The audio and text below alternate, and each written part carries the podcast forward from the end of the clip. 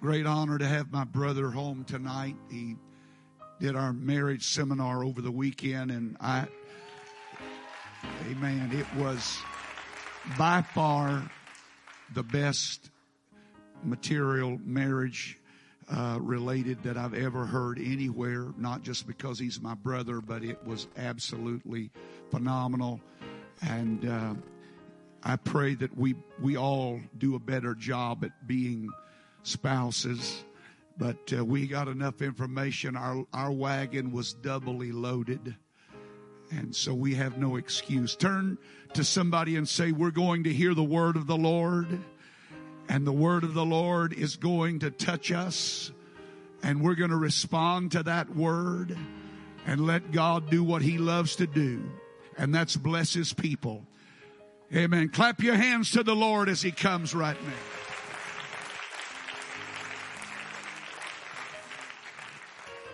Why don't you give that to the Lord tonight? He is good. We bless you today, Jesus. We bless you today, Jesus. Now, I'm going to confuse the people in the sound booth because I am not going to preach what I told them. Second Corinthians chapter 10, beginning in verse 1. Now I, Paul, myself beseech you by the meekness and gentleness of Christ, who is present, who in presence am base among you, but being absent am bold towards you. But I beseech you that I may not be bold when I am present with that confidence wherein I think to be bold against some which think of us as if we walked according to the flesh. For though we walk in the flesh, we do not war after the flesh. For the weapons of our warfare are not carnal, but they are mighty through God to the pulling down of strongholds, casting down imaginations, and every high thing that exalts itself against the knowledge of God, and bringing into captivity every thought to the obedience of Christ. Let me read it from a different translation. Now, I, Paul, appeal to you personally by the meekness and gentleness of Christ, in whom I am meek when present among you, but am full of courage towards you when away. Now I ask that when I am present, I may not have to be bold with confidence that I expect I will dare to use against some who consider us to be behaving according to human standards. For though we live as human beings, we do not wage war according to human standards. For the weapons of our warfare are not human weapons but are made powerful by God for tearing down strongholds. We tear down arguments, for the weapons of our warfare are not human weapons. And every arrogant obstacle that is raised up against the knowledge of God, and we take every thought captive to make it obey Christ. For a few moments tonight, I want to speak to you about the weapons of our warfare. The Lord bless you. may be seated. Paul's writing to the church at Clark was often uh, very convicting. He challenged them to become different than they were. They had begun to wonder in their relationship with God and had allowed a lot of things to show up that shouldn't have been there. They began to make some of the festival events the church participated in to be just ordinary everyday events. And as a result became very carnal and then apparently accused him of being carnal as well. And when he addresses this issue, he says, though I walk in the flesh, I do not war after the flesh. There's not a one of us here tonight that will ever live outside the flesh until we die. After death, yes, we can live outside this flesh. But as long as we live upon this earth, we will be warring against an enemy that uses our flesh as a target. He doesn't war against us with spiritual things, but he wars with us according to our flesh. Now, I do not believe that Satan has the ability to read your mind. Paul says to the Philippians in the fourth chapter that the peace of God, which passeth all understanding, shall keep your hearts and mind. That word keep is a military term. It means to guard. It literally means to surround a city to make sure an enemy cannot get in or destroy what's inside the city. God does not allow Satan to attack us to destroy us. He can't read my thoughts. He doesn't know my intentions. He doesn't have the ability to understand what I'm thinking. What he does read is my face. Because every human emotion I have shows up on my face. So he's watching my face and my face's reaction to determine what he brings into my life. Now, the world he controls, but we're God's kids. We have been blood bought. We have been filled with His Spirit. And as a result of being buried in His name in baptism, we have been separated from an old life by water and He can't get through the water to where I'm at, but He can control the world around me. He doesn't understand my thoughts. He doesn't read my thoughts. He doesn't put thoughts in my mind. He doesn't have that ability. If he did, then God is not a very good father. What father allows his enemy to wreck his kid's life and says, I'll fix them when you get through? That's evil. God doesn't allow Satan to wreck my life. He allows me and gives me the ability to fight this battle that I'm going to fight every day. I am equipped with every resource I need as a child of God to be as successful as I want to be. I have the power and the ability to become anything if I choose. It's my choice. He will not make me pray more. He will not make me fast more. He will not make me read my Bible more. He's not going to force me or manipulate me into to relating to him or serving him or working for him. But if I choose, I have every piece of, of equipment or resource or weapon that I need to overcome anything my enemy would bring against me. Now, in the Old Testament, we discover that Daniel's prayers were hindered for 21 days by the prince of Persia. And many times people drag that example into the New Testament. But I'm here to tell you tonight that there was an event happened in the New Testament that separated the New Testament from the Old Testament. And the Old Testament has passed away and a New Testament has been put in his place. And the thing that separates the two testaments is a death on a cross. And when Jesus Christ died on that cross, when he gave up his life willfully, he released his life so that he could give us life. When he died on that cross, Satan was conquered forever.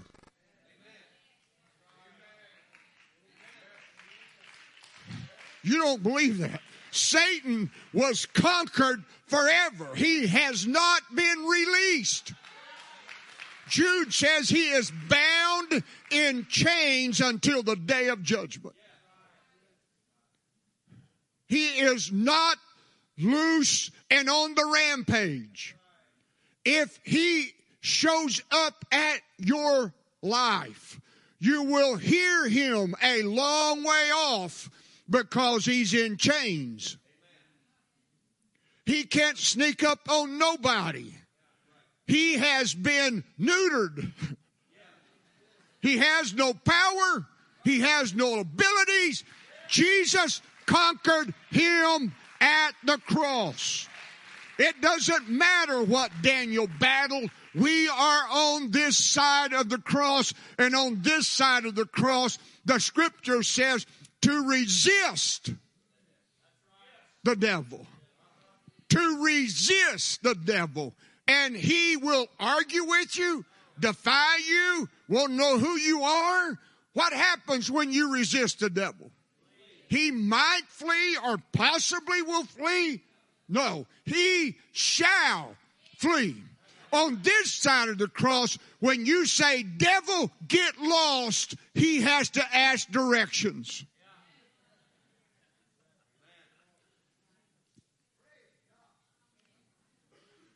On this side of the cross, you have the power to wreck his world.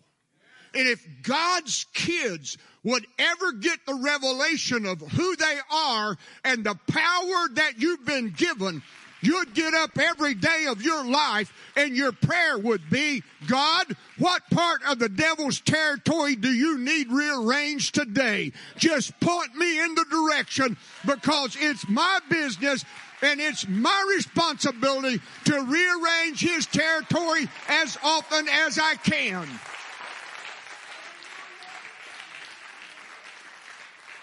We have the power today. It lives inside of us. It is that gift I talked to you about before. When God gave me the gift of the Holy Ghost, He empowered me with a power that gives me the authority and the ability to cause as much chaos in hell as I want to cause. From the garden to the cross, heaven was in chaos. I don't know I've ever heard anybody preach about it. Heaven was in chaos. Why? Because Satan had access to heaven. In the book of Job, he appears in the presence of God.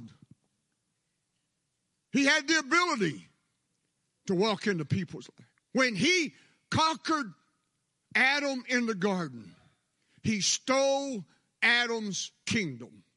And when he stole Adam's kingdom, he killed his relationship with God and he took from him what naturally belonged to him. And as a result of conquering Adam in a garden, he had the ability to influence heaven as well and over one third of heaven fell with him as a result of his rebellion. But when Jesus died on the cross, all of that was over. You see, Jesus tells the people one day, according to Luke's writings, when he was accused of casting the devil out by the devil, he said, if if I cast the devil out by the devil, a house divided against itself shall not stand. But if I, with the finger of God, cast out devils, no doubt the kingdom of heaven is at hand. When a strong man keeps his house, his goods are at peace. But when a stronger comes, he takes his house, he captures his armor, and he divides the spoils. Jesus served notice on the devil. I have come to get every weapon you have. I will disarm you. I will take your power away. I will take your authority away. You will no longer have any weapons to go against my children. You've tormented my creation for 4,000 years. Now I'm going to give my creation the ability to torment you for the next 2,000 years. And when God's kids decide to take over their responsibility and their authority in life, they will start controlling every devil around.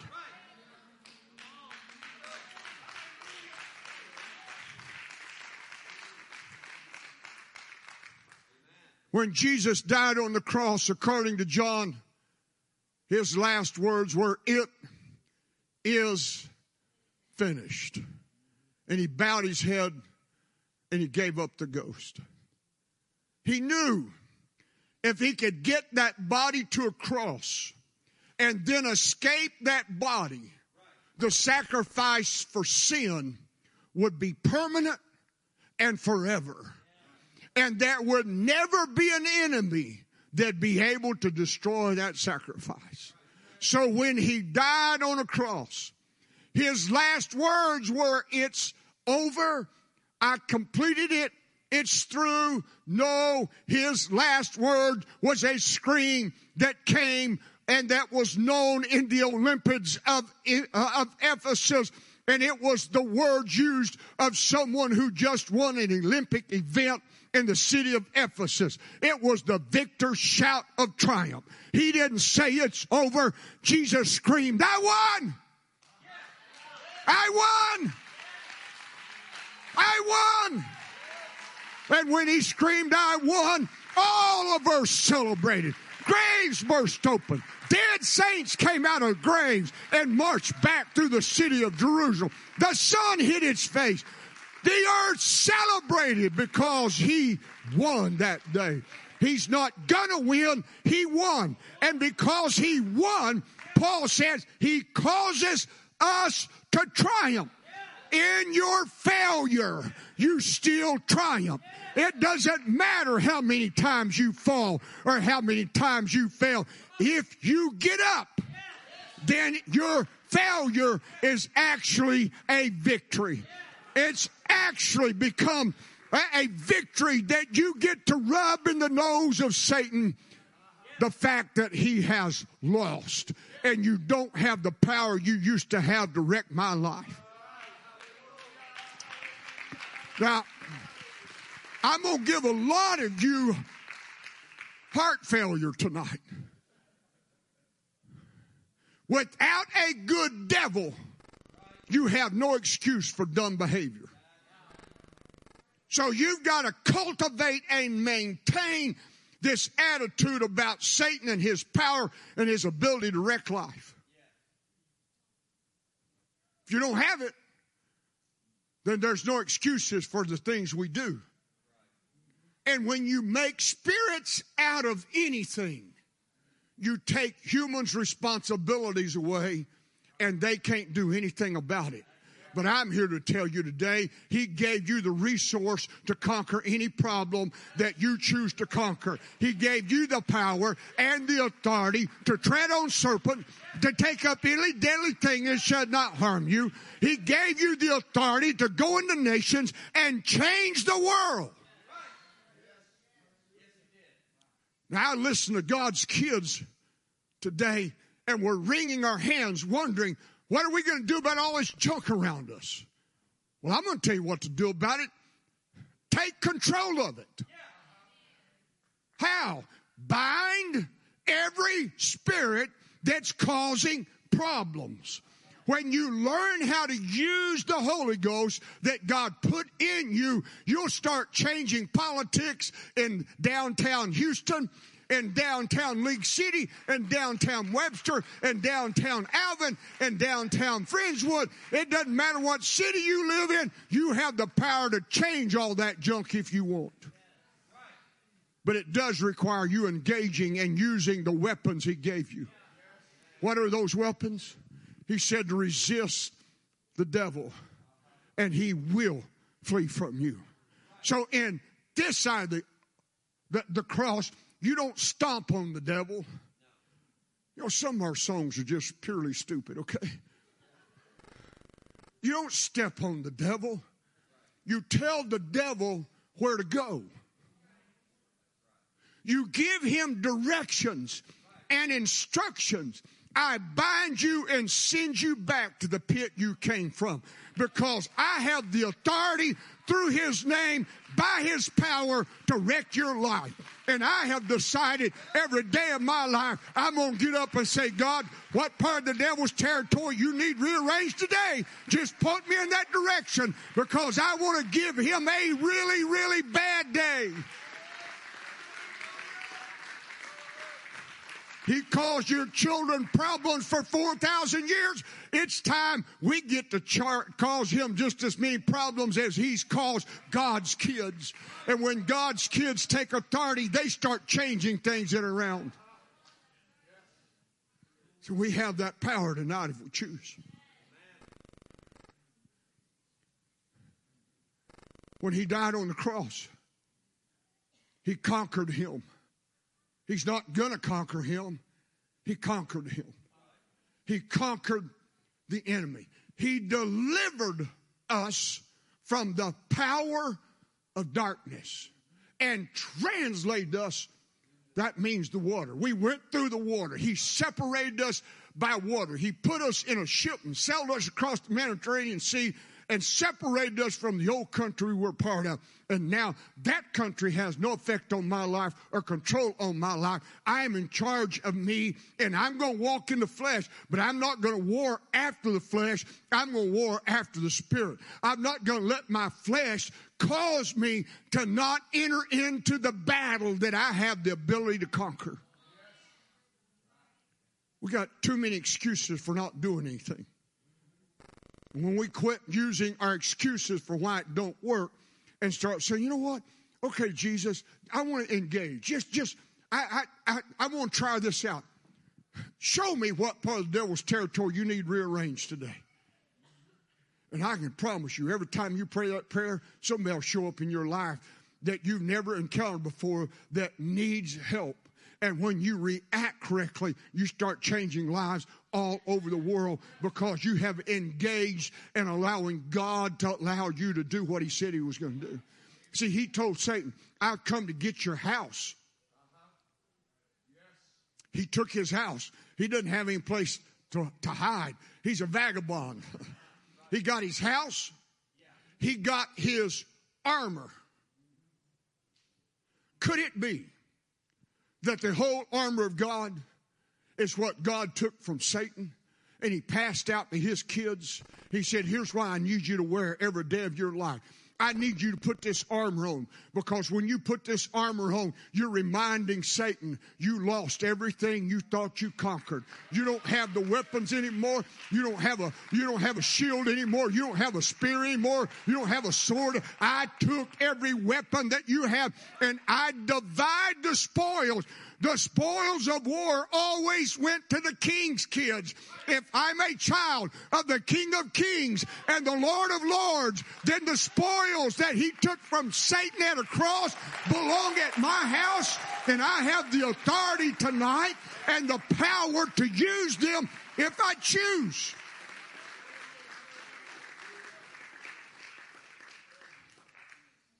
I am not helpless or hopeless here. He gave me incredible weapons. The weapons of my warfare. What are they? Well, the first one is thankfulness. And when I am thankful, it changes everything that's around me.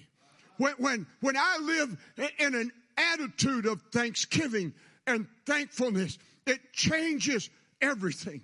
The second weapon he gave me is peace.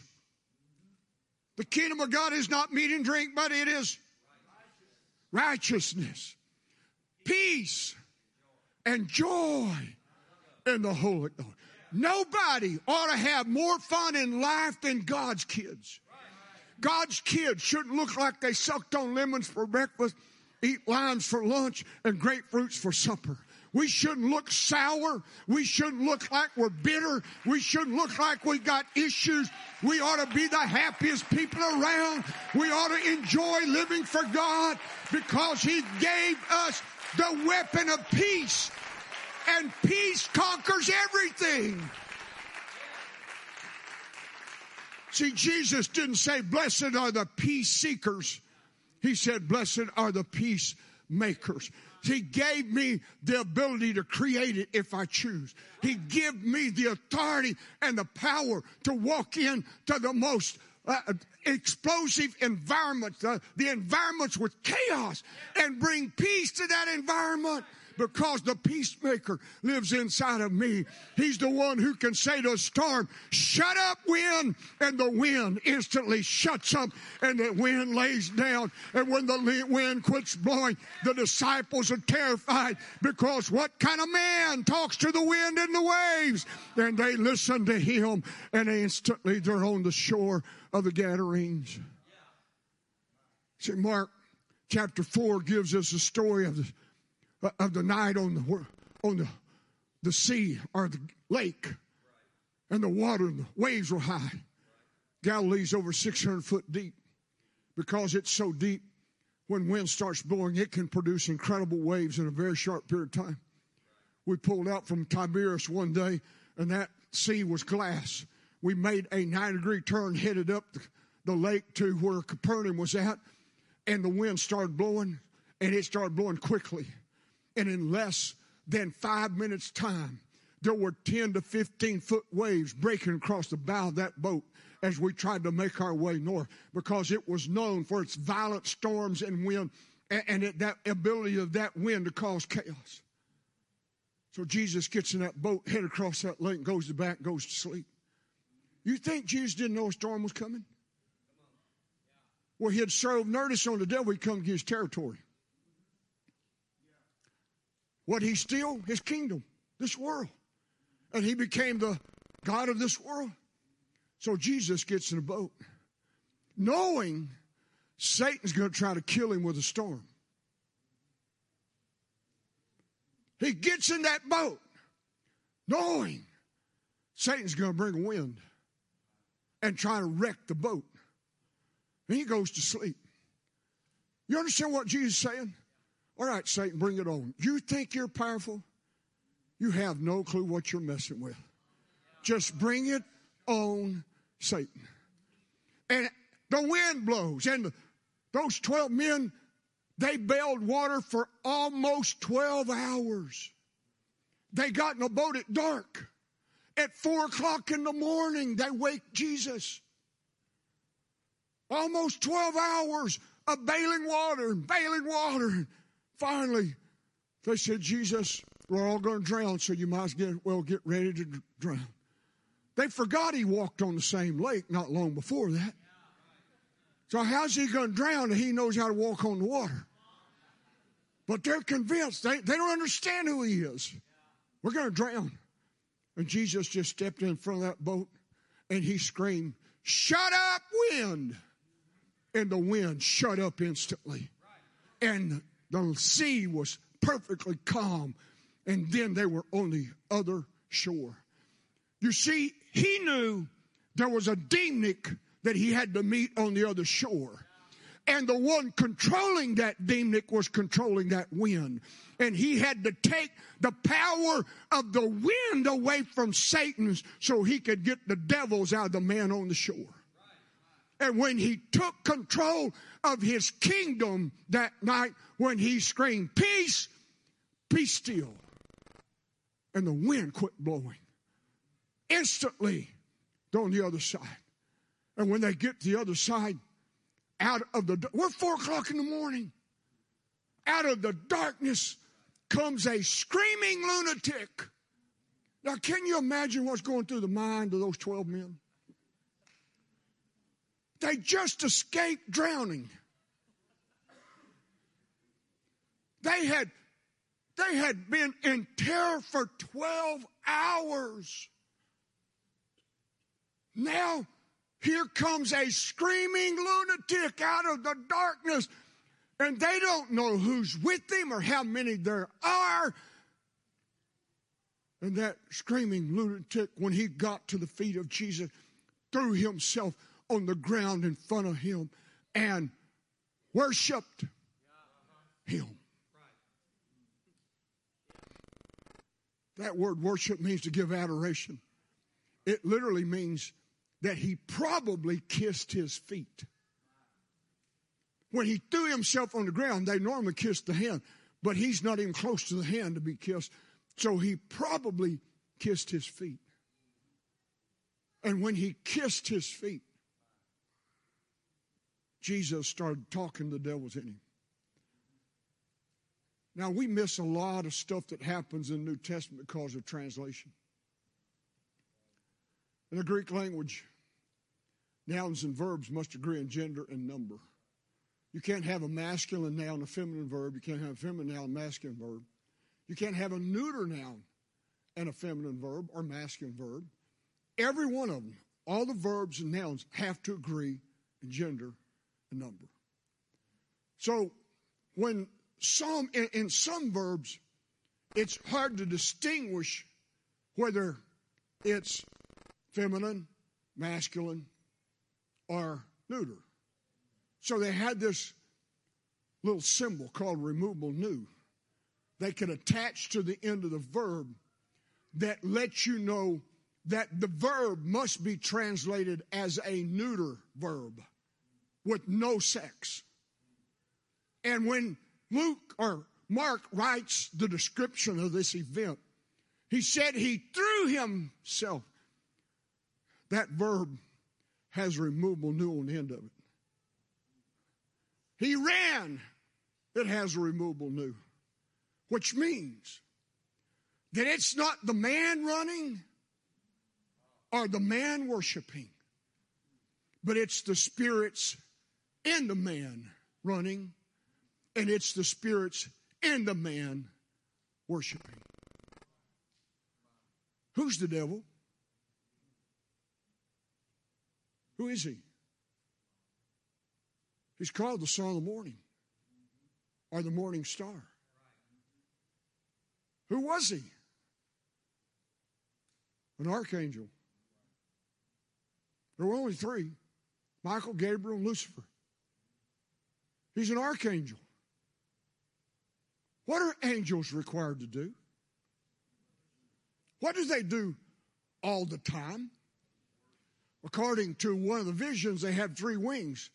Two they cover their feet, face, two they cover their feet, and they cry, Holy, holy, holy, Lord God Almighty. Angels were created to worship. So when the creator of the universe stepped on shore of the Gadarenes, all the devils around had to show up and pay him homage and worship the creator that made them. You see, that's the greatest proof of the deity of Jesus Christ in the New Testament. When he stepped into the presence of people with spirits, those spirits always had to speak. And they would say, I know who you are. Thou art the anointed one. You are the Christ. And Jesus would say to them, Shut up. Hold your peace. You have no right to declare my kingdom. Now, I don't know if you just caught what I said, but the best place for the devil is right here. And if you want to give the devil a bad day, if you think he's close by and he's causing you problem, a little bit of worship is going to require every devil that's close enough to hear your voice to bow down at his feet and worship the creator that created them. They've got to bow down and they've got to say, Holy, holy, holy, Lord God Almighty, which was, which is, which is to come, the Almighty. They got to give him glory. They got to give him honor. So your greatest weapon God gave you is the weapon of praise when you can start worshiping him and praising him and magnifying him. You will stir up every devil that's around, but he can't harm you. He can't hurt you. He has to join you.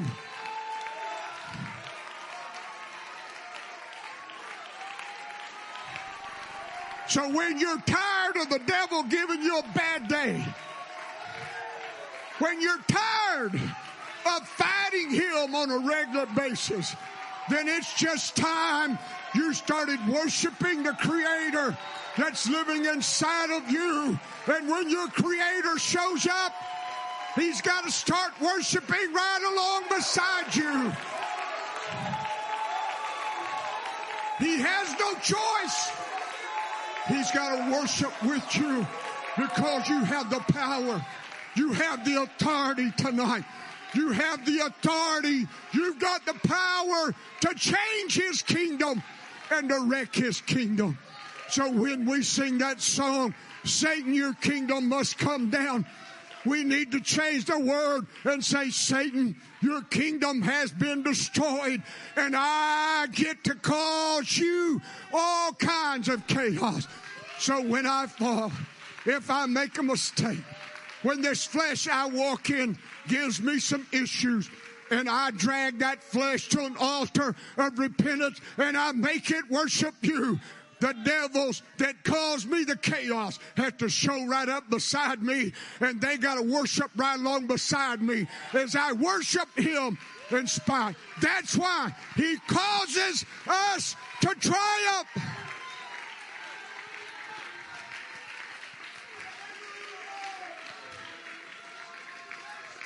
He causes us to triumph. I don't have to wait till the millennial reign to celebrate. I can say, Satan, I need you front and center today because I've decided this is my day to worship him and I just want to watch you worship while I worship. I get to worship erect. I get to raise my hands you got to get on your face and kiss his feet.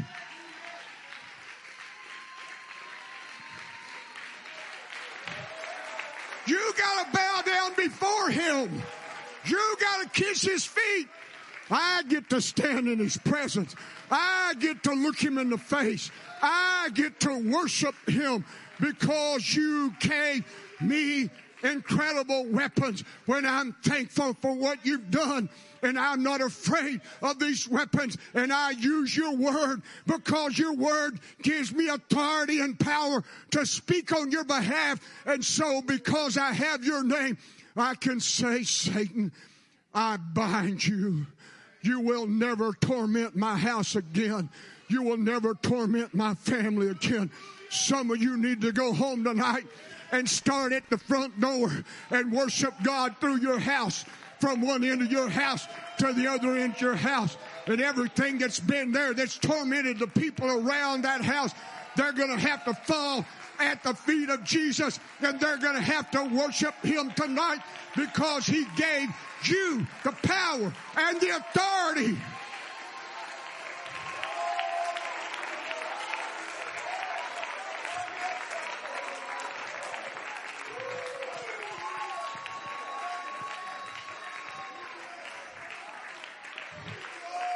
We get to celebrate a victory when there's not a victory.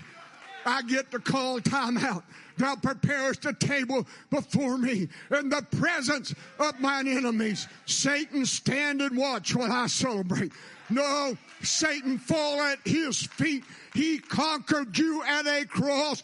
And when he declared and screamed, it is finished, you had to give him the keys of death, hell, and the grave. He didn't have to come to hell to find you. You had to bring hell and bow him at the foot of the cross and give him back everything you stole from man.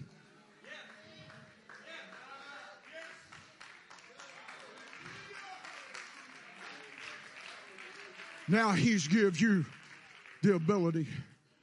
You know, when mom was diagnosed with cancer when I was a kid, and I'd sneak up and stand by the door and listen to mom pray every day around one o'clock in the afternoon. Mark was only a year old, year and a half old. Margaret was just months old. Doctor said she wouldn't live. Her mother had died of cancer year before, and her mother's identical twin had died of the same cancer five years before that. She's never going to live. It's over. 1957, there's no cure for cancer. And I remember standing there listening to my mom pray. And I never heard her complain one time. Matter of fact, I never heard her admit she had cancer. What I heard her say was, Jesus, thank you for filling me with the baptism of the Holy Ghost. Thank you for allowing me the privilege of being buried in your name in water and allowing me to become one of your children. Lord, I, I thank you. And she'd start thinking 37 of her family got the Holy Ghost about six months' time. And she would thank the Lord for, I'd hear called their names and, and thank you for filling my mom with the Holy Ghost before she passed away. Thank you for filling Aunt Jessie with the Holy Ghost before she passed away. Thank you for, for filling Uncle Zach with the Holy Ghost for him. And, and she would thank him for every one of these things. She lived to be 84. She spent her hour in prayer and worship. Now, she had no clue she was tormenting the devil, but he thought he had her. And she was going the way of her mom and her mom's identical twin. But it didn't happen. The Lord healed her. Now, she would end her prayer by saying this Jesus, you healed me when they said I couldn't have any more children, and you gave me four more kids. There's 17 years between me and my older brother. You healed me when they said I couldn't have any more kids. God, how could it be your will for some other woman to raise these kids?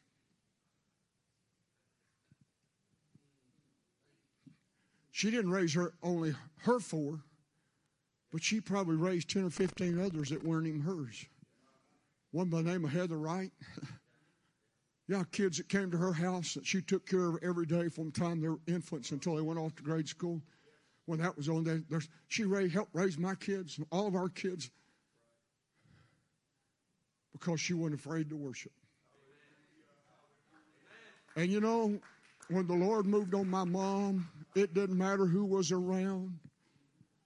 That squeal would come out of her, and you would know mom's in the house and she'd begin to worship. She'd often dance right there by pew because she discovered that she could worship him enough to torment every devil that was around.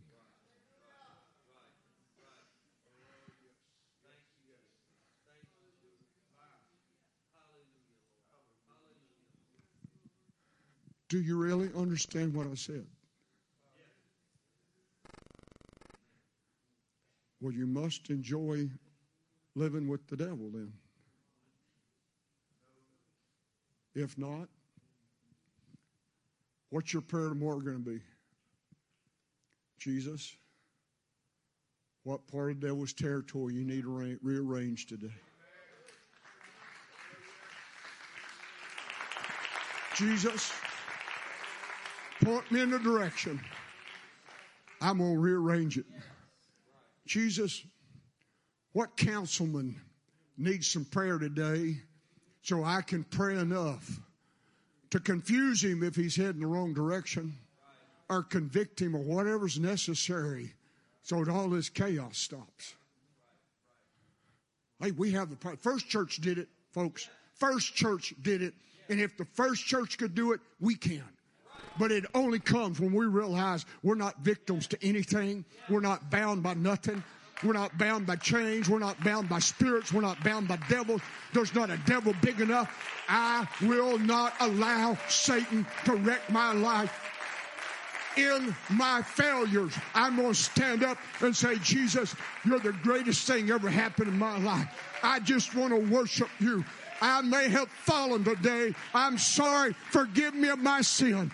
But once you forgive me, I'm going to rejoice a little bit. I'm going to worship a little bit. I am going to make sure that I let him know I've got on the breastplate of righteousness.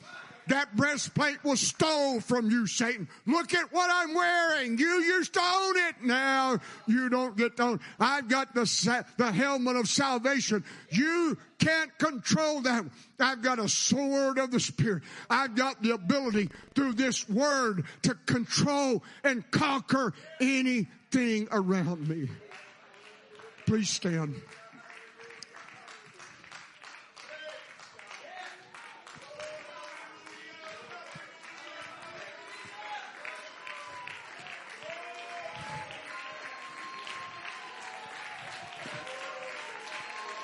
Oh, Jesus.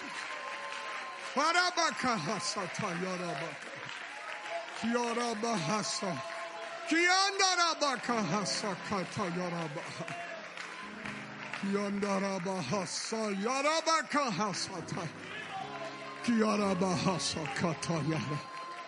If you'd like to spend a little time in worship tonight, whatever that has been that's tormented you all week or all day, why don't you invite it up here beside you and tell it to stand right here beside you while you worship the King of Kings and Lord of Lords.